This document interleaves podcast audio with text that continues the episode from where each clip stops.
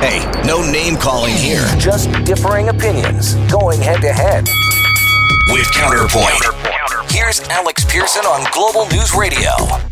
I'm Alex Pearson. Good to have you here. It's time for our counterpoint. We got them all lined up. We got Anthony Furey, who you can read in the Sun Post Media. He's a columnist, also a national comment editor. Hello. Happy Thur Friday to you, Alex. Love it. And of course, the boss guy, Jason Chapman, executive producer here at Global News Radio 640 Toronto. Hello. Hello, we're going to take some scores, and at the end, I'm going to win. And it's gonna be- Well, you'll take some shots, but you'll you might miss. Uh, let's start with the story that I got to be honest, it's it's not that exciting to me because I don't really talk about Trump all that often. But we uh, have the Mueller report out now, and I'm sure Jim Acosta right now is still freaking out about it. But um, it neither convicts and it doesn't really clear Donald Trump, but there is certainly enough gray area that uh, he will uh, feel victorious. Here is his response to the Mueller report this morning.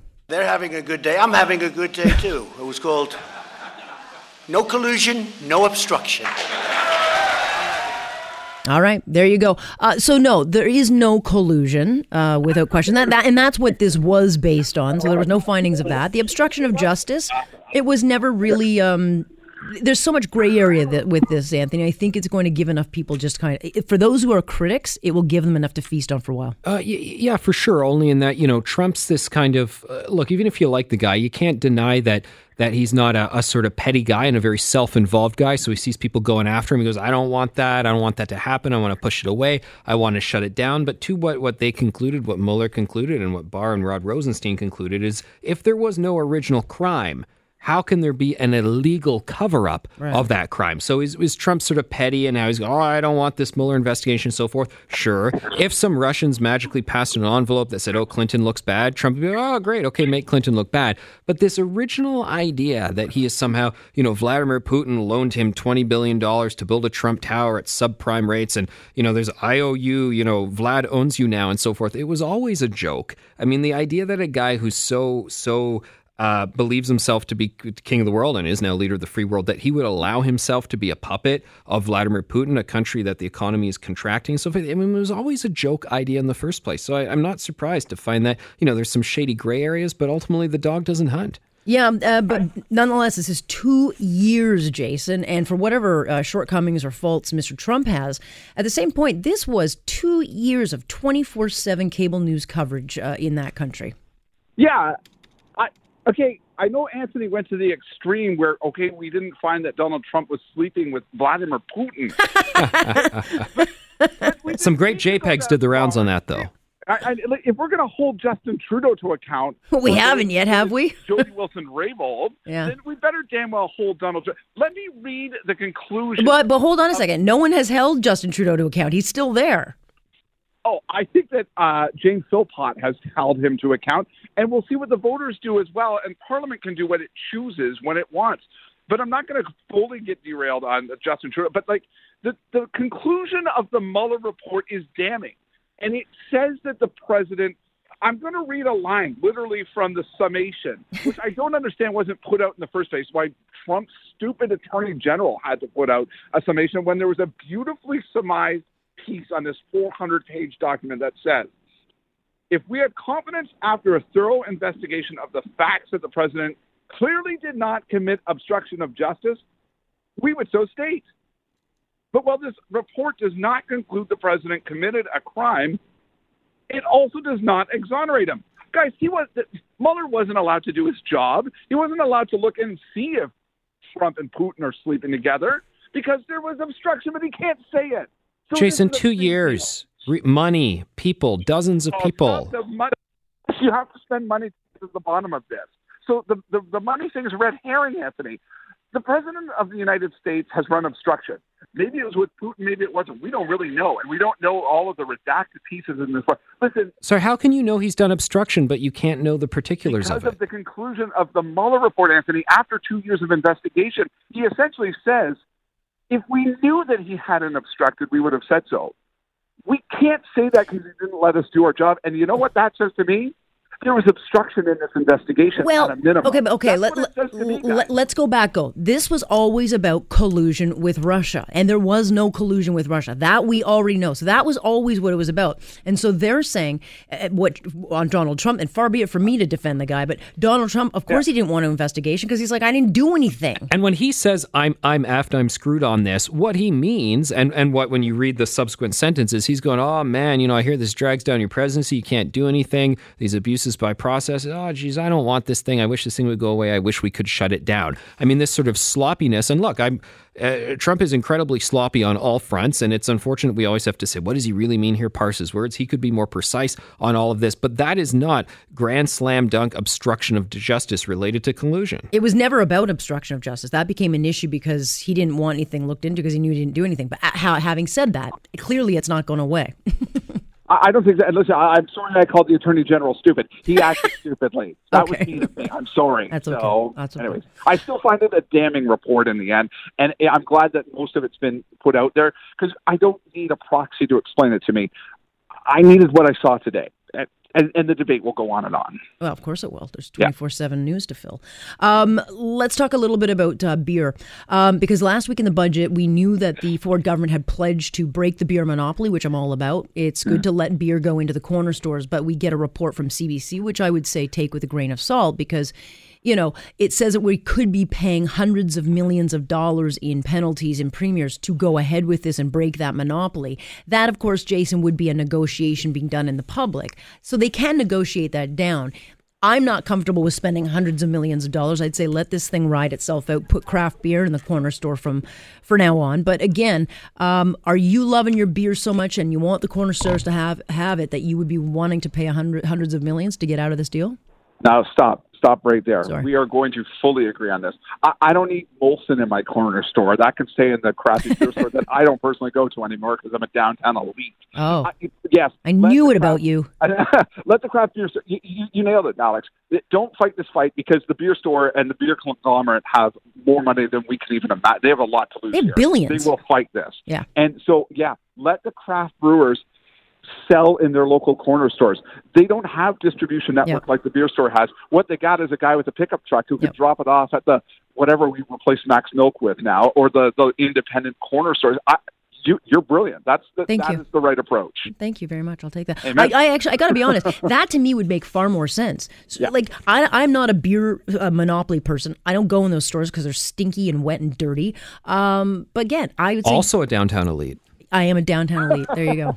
and, and, and, you know, I, I do not at all. I do not at all doubt that there could actually be hundreds of millions of dollars of penalties because the beer store would be very good at negotiating these contracts with the government. And I've, I've said for years that the beer store is what I would call another an otherwise criminal enterprise. Meaning, if the government wasn't approving it, this would be a thing where people would go to jail for. Oh, here's the real collusion going on. I mean, you, you just cannot. Well, how they got actu- that deal to begin with is beyond. yeah, the Like, basic fact that this thing exists, where there's a, a quasi near monopoly owned by uh, two or three different foreign brewers out there. I mean, this is a wild thing that should not be happening. And and if private enterprise got together and did it independently without uh, without the government's approval, they would be incarcerated for it. But it's just because they have the provincial government's blessing that it's somehow a legal operation. So I'm not surprised to see that not only is the whole system uh, kind of rigged against us, but that there's a contract that means we're doubly screwed if we even want to get out of that system. So I entirely believe that there are these penalties, and, and I think uh, both you guys are right that let's let's do what we can to uh, fight the power while this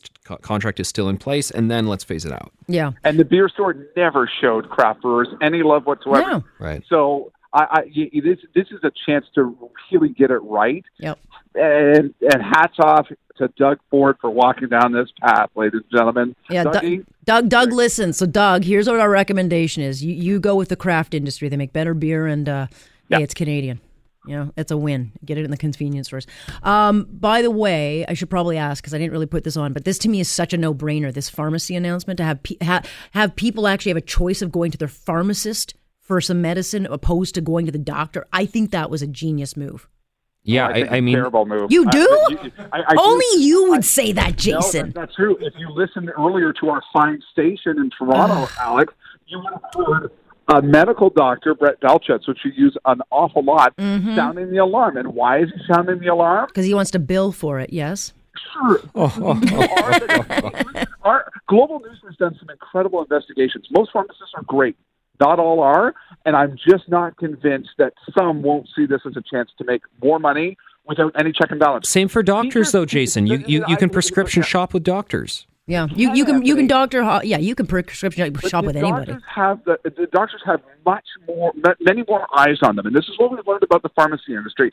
There are very few checks and balances. They are a self-regulating industry, and I understand that te- uh, that uh, uh, doctors have their college of physicians and surgeons that sort of protect them.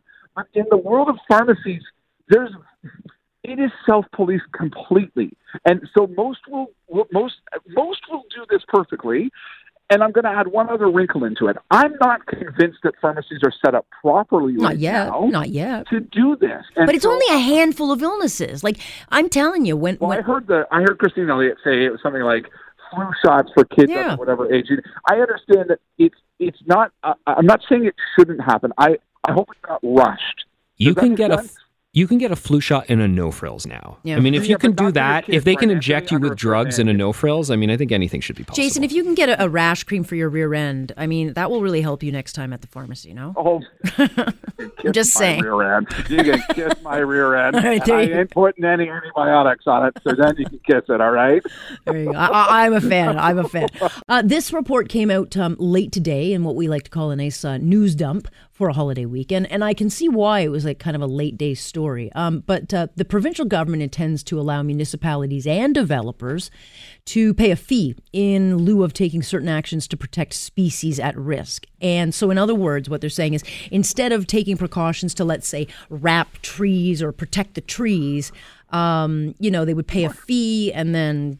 You know, You know when you pass a development site Yeah. and there's not that much going on, but there's this tree and it's got these big walls around Yeah. it. It's And got it's all like this the ugliest tree stuff, ever. and you're like, "What is this? they this is like some tree shrine." Well, they they take they they save the trees, they get rid of the old beautiful architecture, but nonetheless, so the developers would be able to pay a fee, and whereas the province is saying, let's make sure that the the trees are protected, but at the same point, we're better off making sure we do the research and and make sure the trees are safe and healthy rather than you know plant a whole bunch of new trees. And I get a little nervous on this, uh, Jason, not because I have a, a bad uh, taste in my mouth for, for all developers, but we certainly know there are bad apples. And once you've given them license to to go at her and you know, cut those trees down. They will. I- I'm going to demand that on Monday and maybe Tuesday next week, when people are paying attention again, that our stations continue to talk about this. This is an important reform. That you brought up one point. The other point is the idea of endangered species. If there's an endangered species, instead of spending money to protect the endangered species, as I understand we do right now, uh, the the proposal says, you know what? Let the species die out. It, let it die We'll just out. we'll run over worth them with the uh, with the uh, the backhoe. What is the thought on this? I you can save money. The, the the budget that we saw come out last week from the province made some very significant cuts to what I think are incredibly important programs, but they're not full on malicious. I mean, we're making some significant cuts to how much we provide to public defender programs in Ontario for the courts.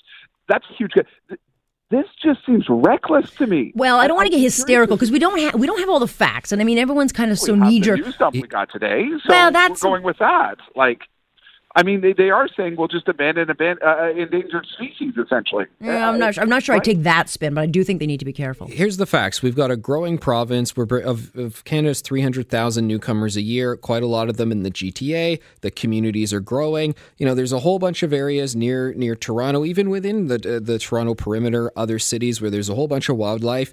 If we're going to have more human beings, we're going to have to be expanding a little and people are going to be animals are going to be pushed out of their natural habitat. They're saying instead of instead of stopping that specific thing from happening, you can put money into a bigger fund so you go and you fund other things that are happening in another part of the province to help out these animals like this whole beautiful place called Northern Ontario which is not as populated as Southern Ontario. And and I think when Elton John sung about the circle of life, I think he had that in mind more than more than, you know, uh, us saying we have to put up barriers outliers where we can't even uh, I you know just- grow in the GTA. I just think you got to be careful because if you give them an That's inch, exactly the some, some of lyrics. them though. But we know we've read the story. We've read the stories where they come in in the middle of the night and these beautiful hundred year old oak trees are were there yesterday, and it's like where'd they go? Oh, imagine they fell overnight somehow. I just think they've got to be careful giving free license to to the mowing down of trees. I do too, and we do need to have a conversation. I know this is going to drive everybody crazy who drives to suburbia.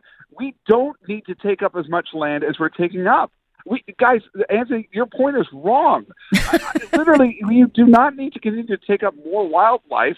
You need to make smarter houses, and you need to make narrower house, houses like we used to. Excuse me, I share my house with a family of six raccoons that poop all over my patio. And by the way, I- I'm very nice to these raccoons, but they they're I do share my you. space. We can be nice. We can share our space, but we don't uh, homes with fifty foot frontage, guys. We we don't. And I, I don't have fifty foot. I- I've got like frontage. I've got like a know, foot. You just said we're going to need to keep. A lot of people do in Ajax and in Pickering and in Brand. There, we take up a lot of space, and we have to really think about that. And I know that I'm going to get. You want to attacked for clear that, cut but- Ajax.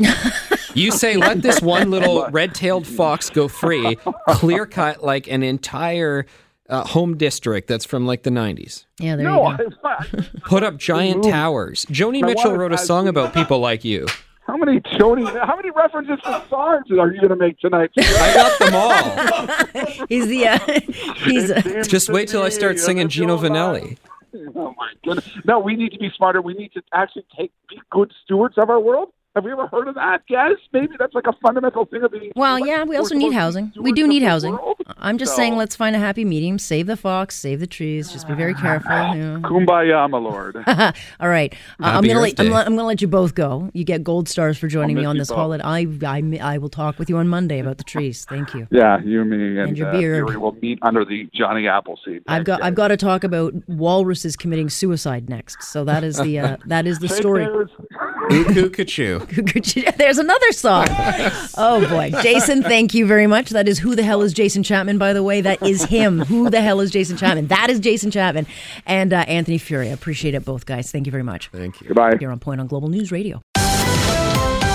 You're listening to On Point with Alex Pearson on Global News Radio.